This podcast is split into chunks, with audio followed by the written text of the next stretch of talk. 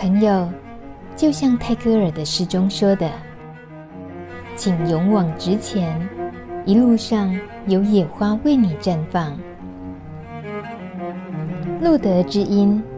就在你身旁。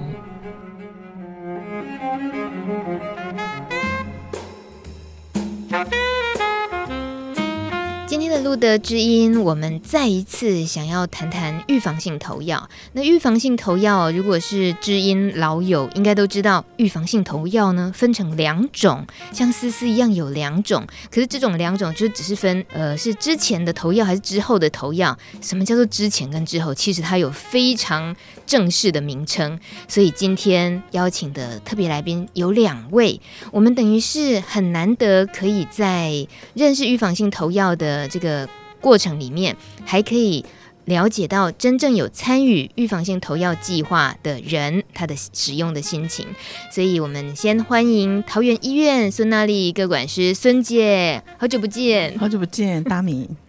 我们刚刚这个什么预防性投药的之前跟之后，其实这样子的说法不容不容易让人家了解，对不对？应该怎么介绍什么是预防性投药？你通常嗯，也就是说。刚刚大米有提到说之前或者之后，其实之前呢，就是指说还没有铺路前，还没有性交前啊，好，这样子很清楚了。嗯、那如果你性交之后，铺路之后，那我们就叫做铺路后的预防性投药。那当然，铺路后的预防性投药，现在大家都比较清楚了哈，因为 CDC 推这个铺路后的预防性投药，大概已经有三四年的时间哈。嗯，那大家都知道要来呃，如果你在很不小心铺路后，你也不知道到底保险套是不是就掉了、漏了，或者是啊、呃，就是没有带到。那接下来你也不知道对方是不是 HIV 感染者的时候，啊、呃，就要吃二十八天。那最好是七十二小时之内要立刻投药。好，那这二十八天呢是要全额自费的嘛？好，那他吃的药呢，我们叫做高效能的抗病毒药。好，那就跟 HIV 的病人吃的是一模一样的药了。哦，所以它是高效呢，是啊。呃还 active 的哈，嗯、所以呢，呃，既然是高效能的抗病毒药，所以它当然就是很有效。嗯、那二十八天当中呢，就是不能不能停，也不能断哈，嗯、要吃满哈。然后接下来我们就是一个月、三个月、六个月再回来追踪跟抽血，嗯，这样子，这就叫做铺路后。那很多铺路后的，我们的经验大部分都是啊、呃，有也有一些恋者哈，也有同志族群哈。那但是铺路前的部分呢，其实啊、呃，我要谈的是美国在啊、呃、这五年来哦。真的把预防性投药铺入前的这个部分哦，叫做 PrEP，P R E P。那这个 P R E P 呢，他们吃了五年之后，真的掉了一半以上 H I V 的病人得病的机会，感染率降了一半呢、啊，降了一半，降了一半。所以我们期望哈，其实 W H O 一直在说，二零二零年要达到三个九十，是不是？九十九十九十，大家都听烂了哈。哎，没有，可以再说一次，没关系。哦，真的吗？九十九十九十，就是说。一定希望的是有九十个人，九十百分之九十的人被发现啊。那接下来百分之九十的人要进入治疗。那如果进入治疗之后，百分之九十的人要能够看到病毒是测不到的。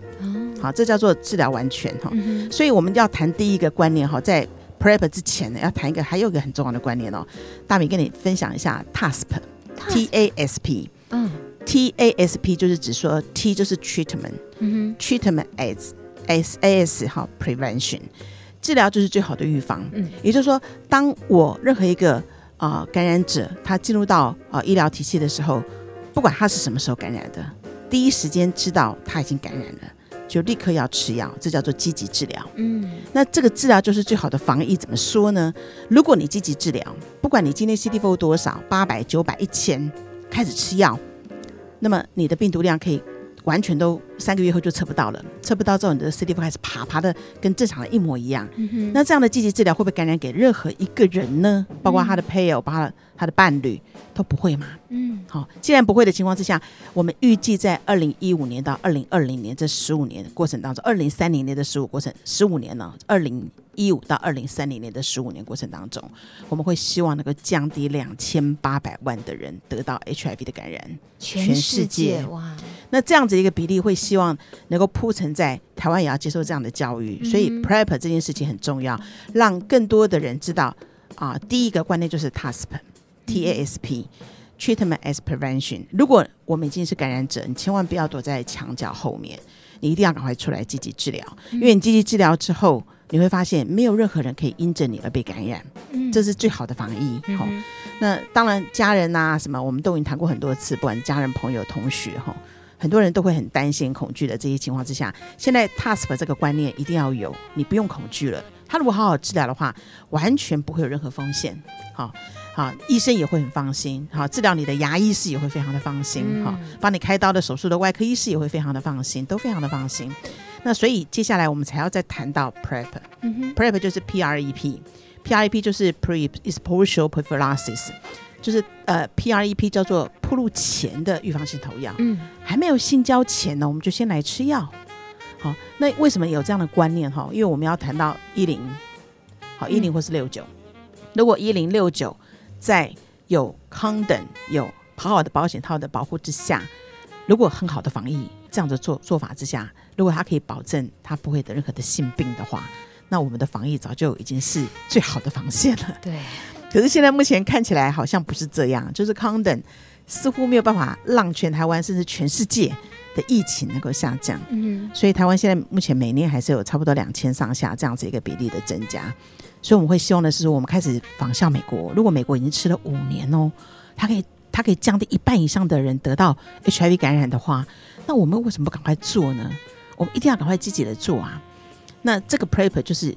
从去年开始，整个 CDC 一直不断的开始铺陈，我们开始加入计划，开始了解全台湾的各管师跟医师们，大家都开始去上这个 PrEP 的课。嗯。那这个观念甚至在我们的里面，我们开始去做卫教的时候，才可以让更多的民众知道这个的好处。好，那今天不是只有同志，而是异性族群需要很多的知道 PrEP 的好处。嗯、是你刚刚特别提一零六九，当然我们呃，对于一般可能刚开始接触路德协会啊、路德之音这个节目的话，我们需要把它讲白一点。我想，因为这集的实用性很高，很可能会有呃刚开始接触这个议题的朋友，那会不会有人不知道一零跟六九？是，其实一零的话就是只是肛交或者是阴道交嘛，哈、嗯，就是一零哈，因为女生都是零号。那六九的话，当然就是指口交的部分，好、嗯。可是呢，口交一零跟六九到底谁的风险高呢？哈、嗯，那据现在目前 HIV 的感染的风险来看，哈，只要是零号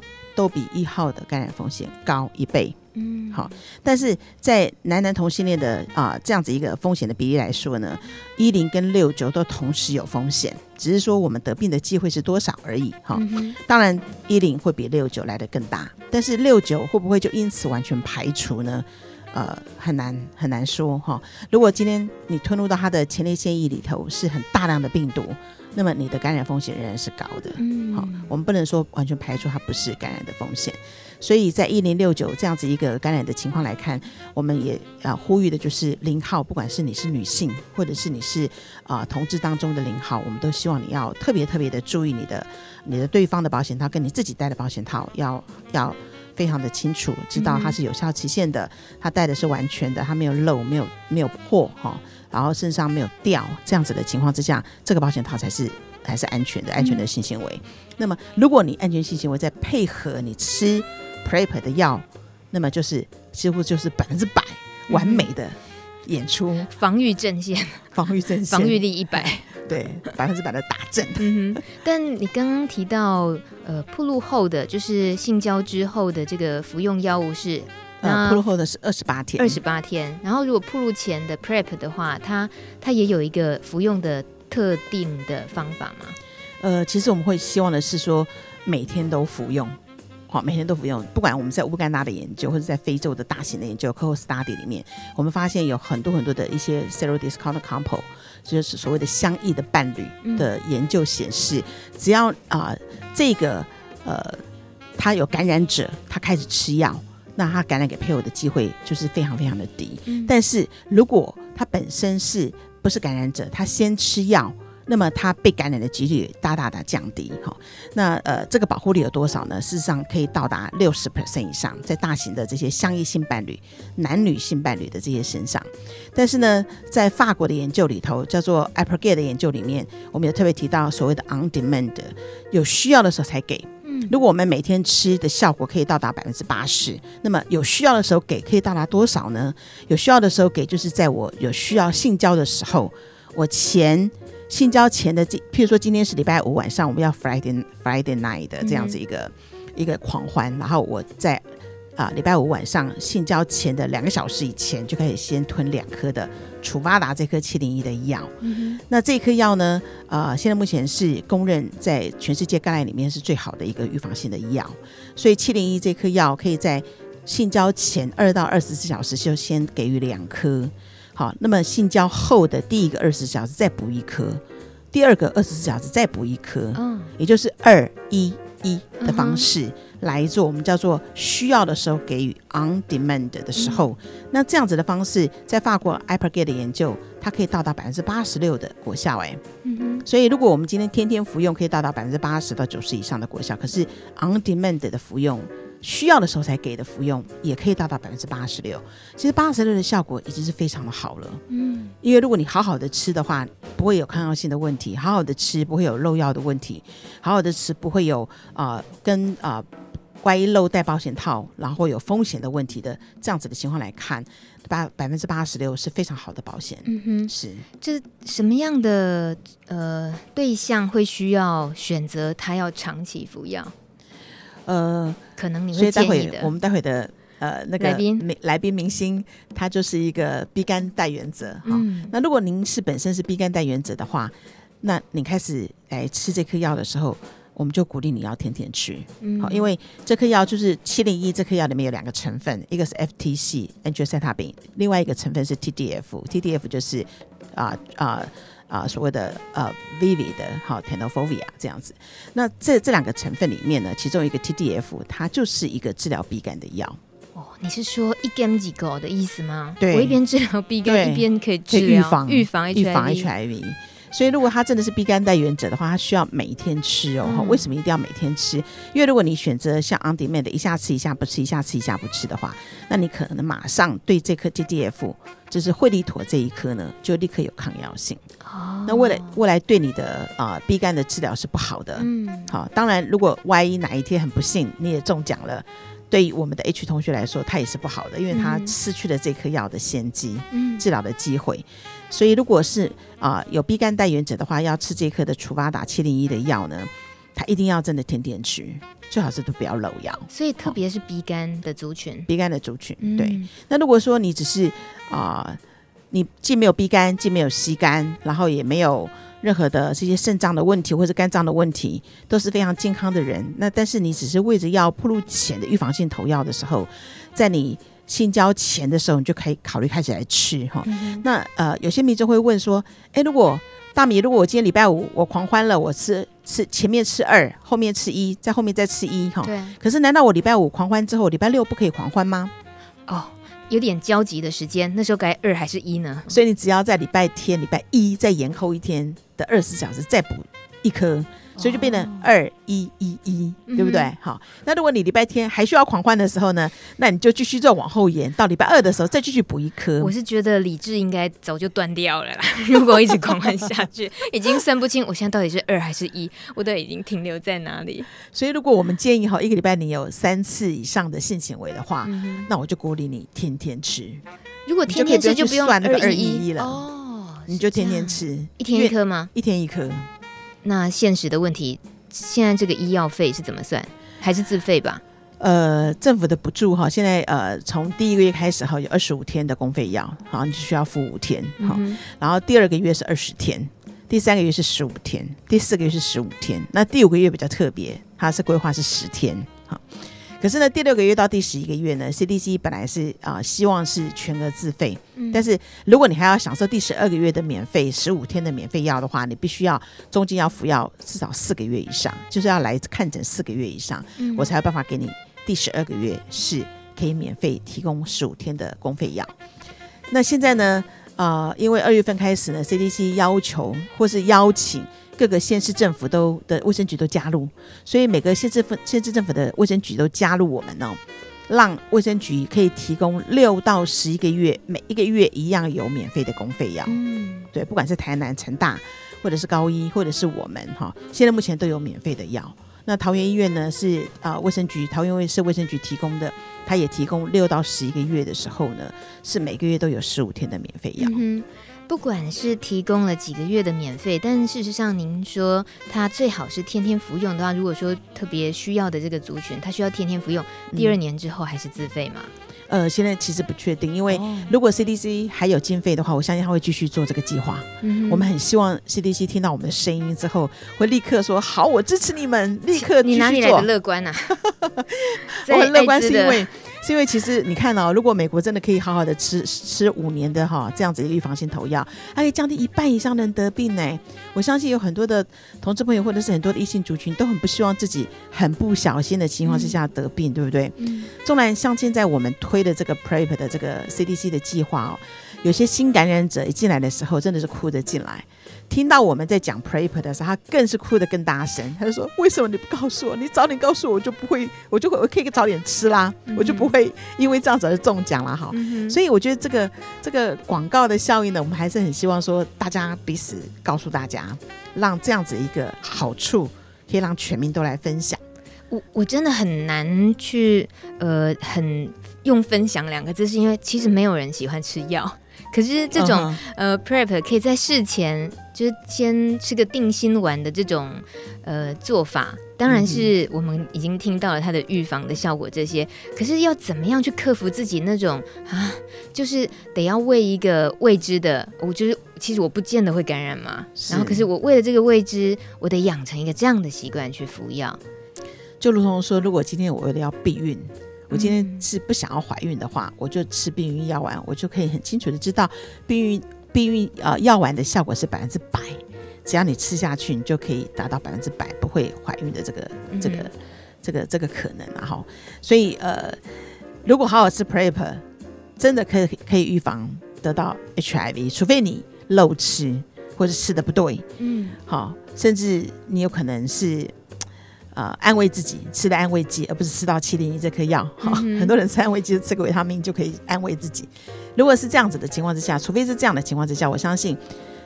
这样子一个策策略跟这样子一个国家的政策，好能够推展防疫，我觉得是非常非常有必要。嗯、而且这个药很棒的是，你可以问很多吃过的民众，他们都说 no feeling。没有副作用，没有感觉，对，没有感觉，非常非常的好。现在呃，有服用过这个药物的经验，在台湾来讲，有大概是一个什么样的状况？呃，如果就 HIV 感染者来说的话，呃，楚巴达这颗药非常非常多病人在吃。他已经是感染者啊，我是说未感染。未感染者的话，现在目前我们医院有三十七位的民众加入这个 PrEP 的这个计划里头。嗯哼，不管他是异性或者是同志族群呢，都有很多的人开始加入这个计划来开始吃这个免费的这个药。嗯、那呃，他们吃的结果一定要回诊追踪，一定要呃电话联系的时候，我们都发现他们吃的非常好，没有任何的副作用。嗯呃，服用 PrEP 这颗药的隐私是跟 HIV 帕斯体们是都一样的吗？是的，也就是说，他们的批价挂号都是用手工的方式。嗯，嘿，呃，其实不会写入任何他们的诊断，嗯、嘿，也没有什么诊断可以写，他们就是咨询而已。那云端药力呢？不会有这个部分吗？云端药力的部分，呃，其实只有楚巴达这颗药，它有一些公费药，还有一些自费药的部分。在健保的部分，我们尽量是鼓励啊民众是不写入。其实，在以桃园医院来讲，这件事情已经实行了，从去年十一月开始，一直到现在。哦、嗯哼，所以时间其实不长不短。然后今天我们就可以邀请一位参与这一次的 PrEP 预防性投药计划的小张来节目中分享。我想这真的蛮难得的。所以接下来时间非常难得。对，接下来我们很想听声音很好听的小张说话。Hello，小张。嗨，大家好。我很佩服你的勇气耶，聊这种事情应该没几个人会觉得啊，怎么干嘛要上广播聊这个事情？就是一个呃分享，也是因缘际会之下知道有这样的一个讯息。就像刚才主持人说，为什么要让自己去在这样的一个习惯之下去吃这样的一个药？好像每天吞维他命，或者是说一个慢性病每天吃抗血压药那种感觉。嗯、呃，那我本身。不而言，我我的身份是个同志，然后，呃，在成长的过程当中，我我的心理上会对于害怕得病这件事情有一个有一个阴影在，这样，那可能是因为这样的一个心态，加上身处的环境跟这样子一个族群所看到别别别人的故事，但是发现好像真的蛮多族蛮多朋友在这方面得到，呃，比方说像 HIV 或是 positive 这样子。那后来在因缘机会之下，有这样的一个讯息的时候，其实我是在这个院区，在去年十一月我就开始加入这个计划，所以我到今天算是吃了半年。那我算是我是属于每天吃的那一种。那其实我的，比方说以性行为来说，我不算是像刚才说的 Friday night，然后不知道不知道不知道耐耐了几次，然后要要要二还是一这样，但是就把它当做是一个。一个习惯，像我都是在早早上的时候吃，在我出门前，因为我也问过医生，他也可以配合一些，比方说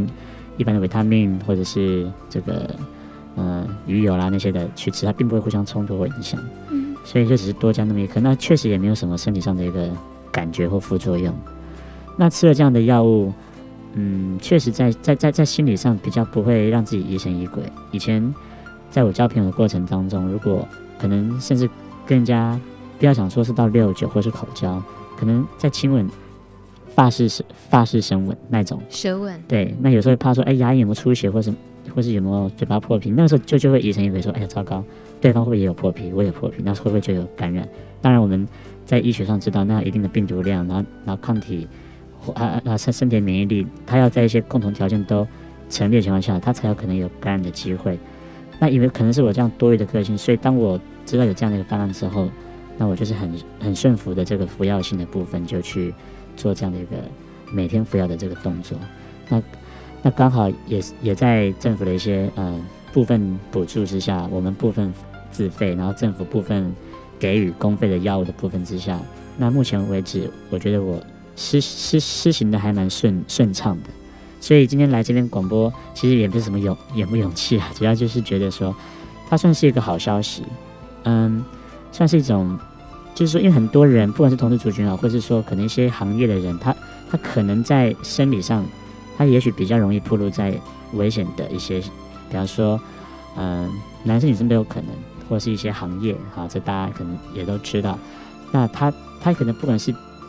自愿或被动性的，他他可能会处在这样的一个危险性当中。那如果他有知道这样的消息，他也愿意让自己去服用这样的一个药物的话。那我觉得真的可以降低自己被感染的机会，而也就会降低自己传给别人的机会。那这个是一个蝴蝶效应。那这样在在整个防疫工作长远来讲的话，确实是一个有其必要。这样，对。那你自己在那时候选择是要每天服用，还是说性行为之前的那种二一一的方式？嗯、你去评量过为什么做这个决定？嗯，你是说两者选哪种方法吗？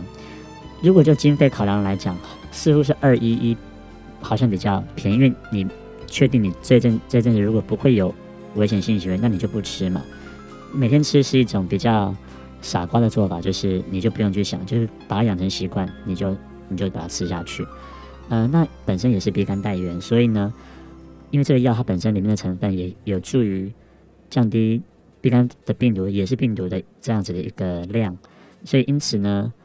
有点像一石二鸟了。一来也是防预防性投药，那二来也是针对自己乙肝的病毒量的这个控制，所以我也就选择这个。每天吃的方式，而且我也真的不知道 那个二一，一开始我也听不太懂。原来是因为太难记，干脆每天吃好了。对对对，我是个懒人。所以那你觉得会不会是故意设计的那么复杂，让我们干脆选？我觉得不是，我觉得可能是身体这个真的那个那个量，那个血液中的那个抗抗病毒的这个感染的量，它有它要有一定的这个时间去反应，去去形成它的浓度，所以它会有这样子的一个呃性行为前、性行为后的这个配比。那那我是觉得说，如果今天综合考量加上自己的经济考量，觉得是可以去这样做的话，那先不管是不是逼肝带原者，如果非逼肝带原者，那我觉得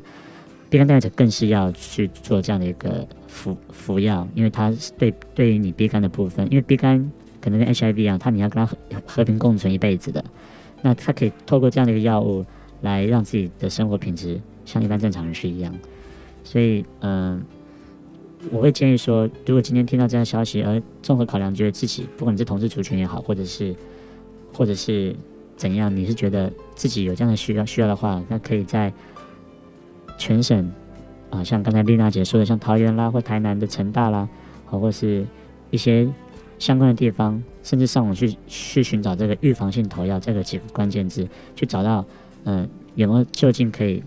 得到这样的咨询，甚至帮助加入这个计划的。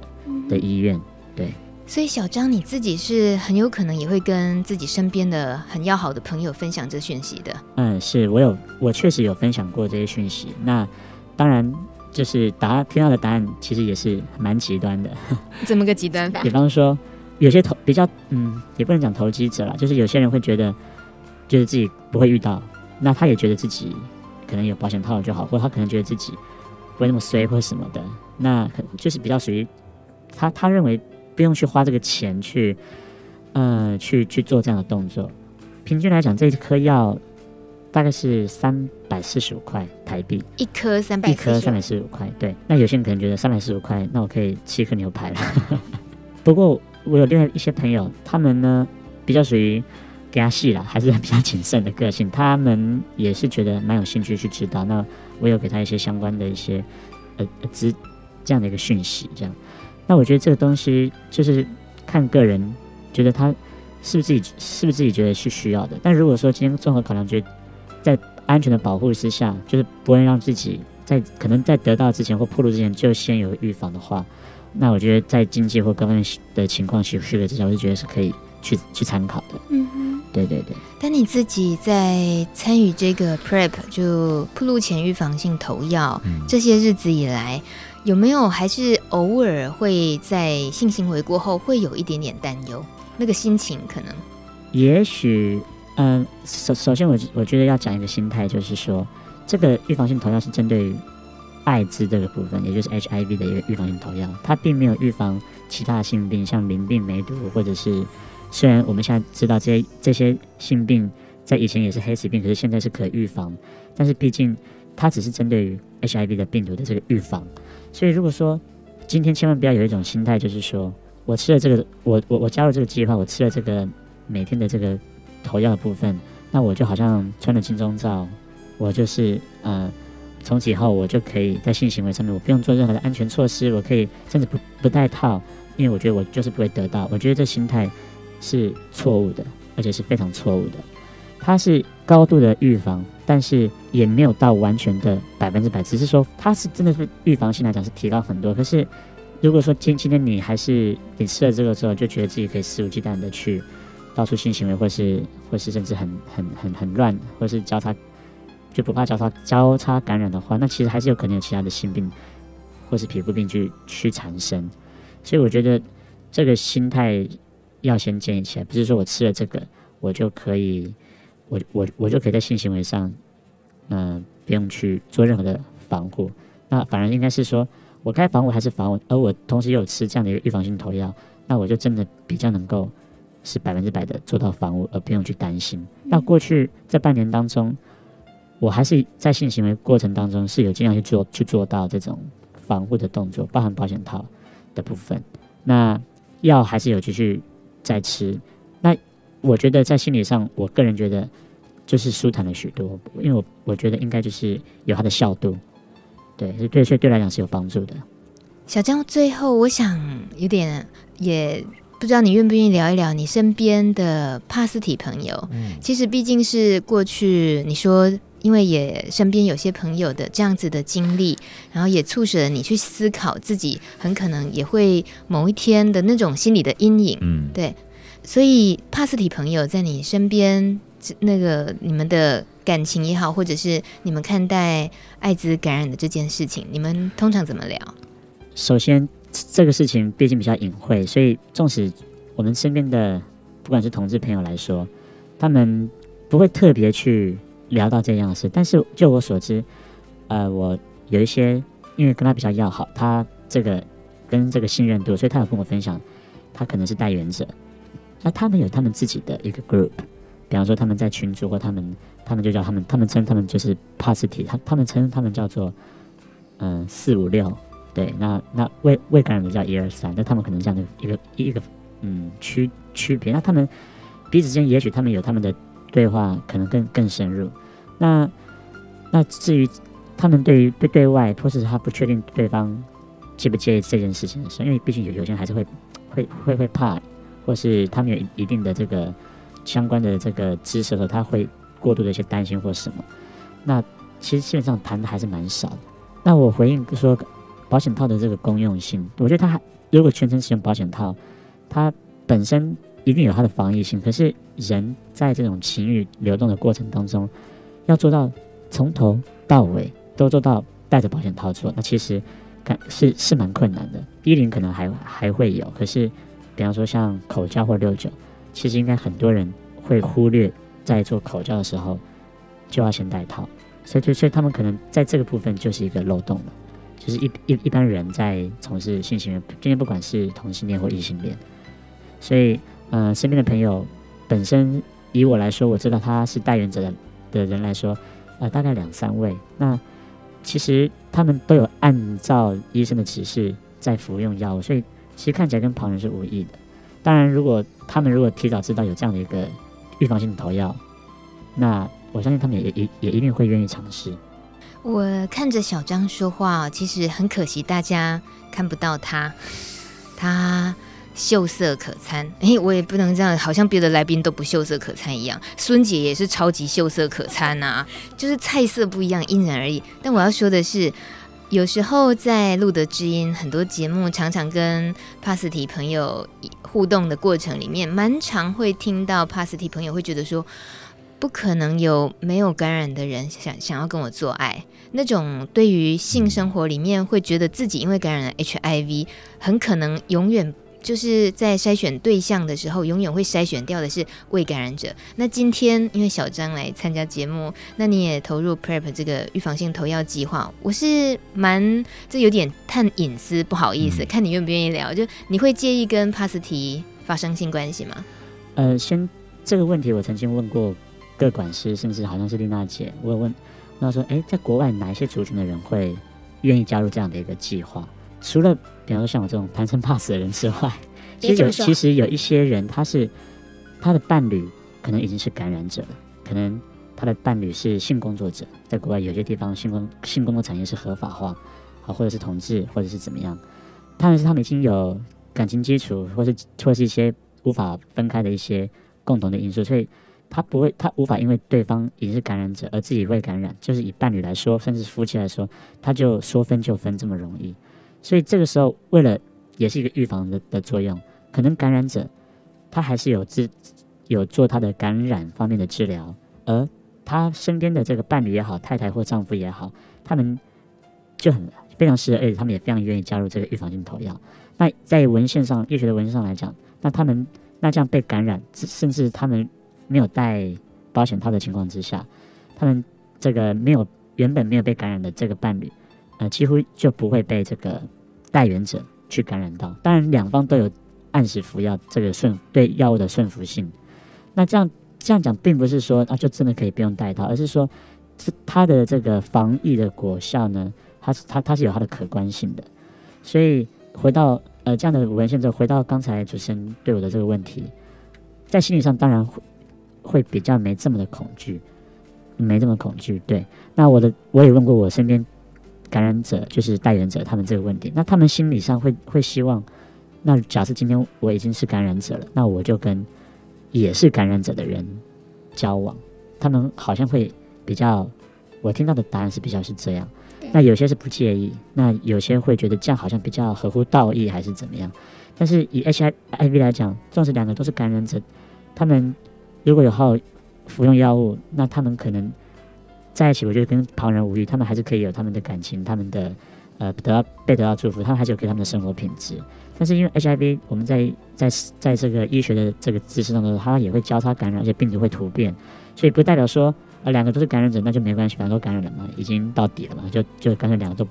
都不去治疗，然后然后反而继续危险性行为，那病毒反而会突突变，会变得更危险，那反而其实是更不好的。所以我觉得很多东西是心态上的一个问题。今天不管你感染了没，还是还没感染，你要做预防性投药。我觉得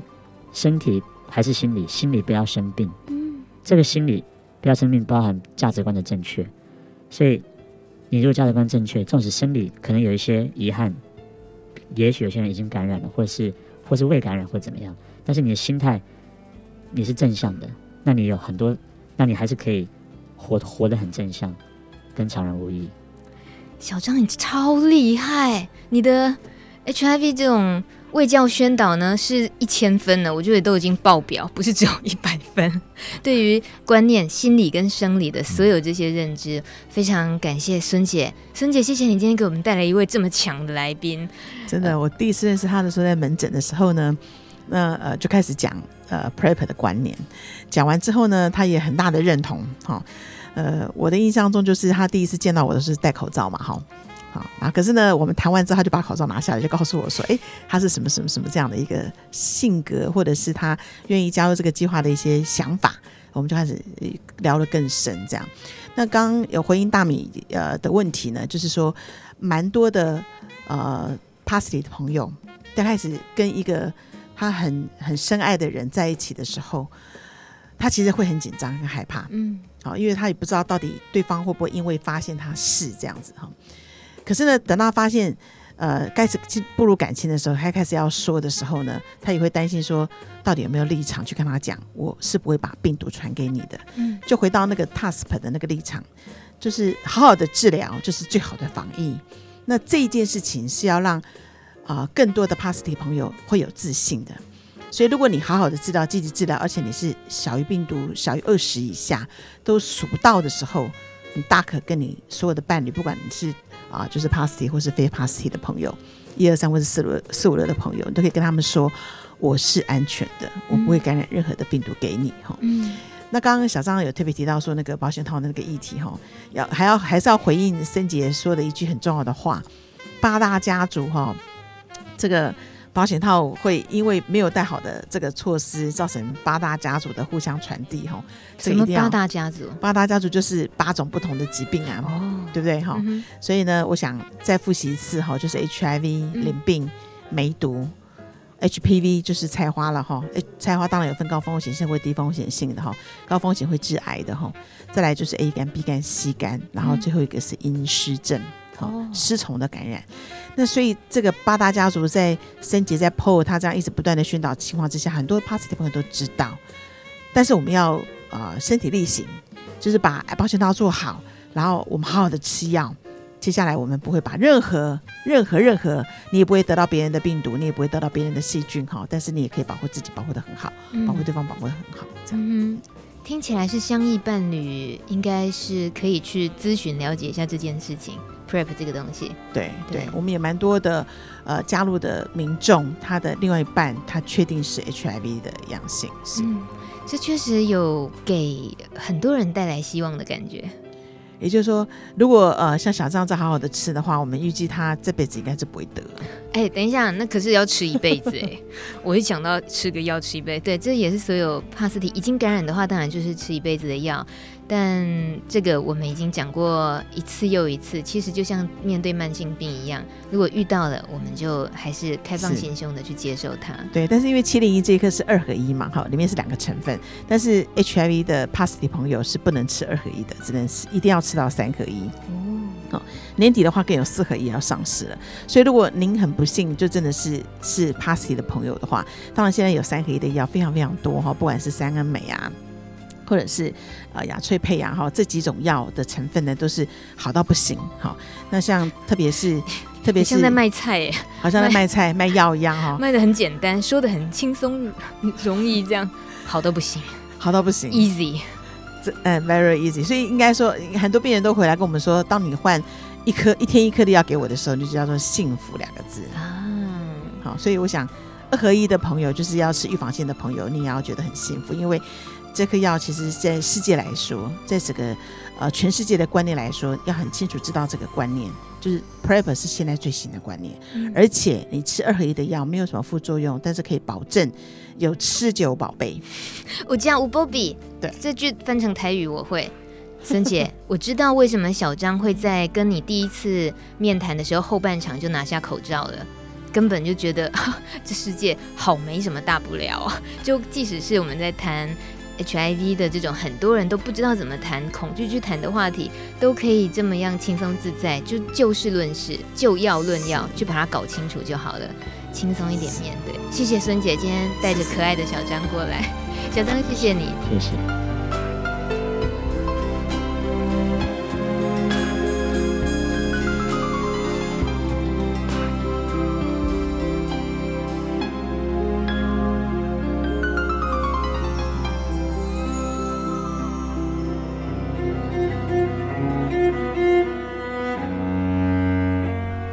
本节目由路德协会制作播出。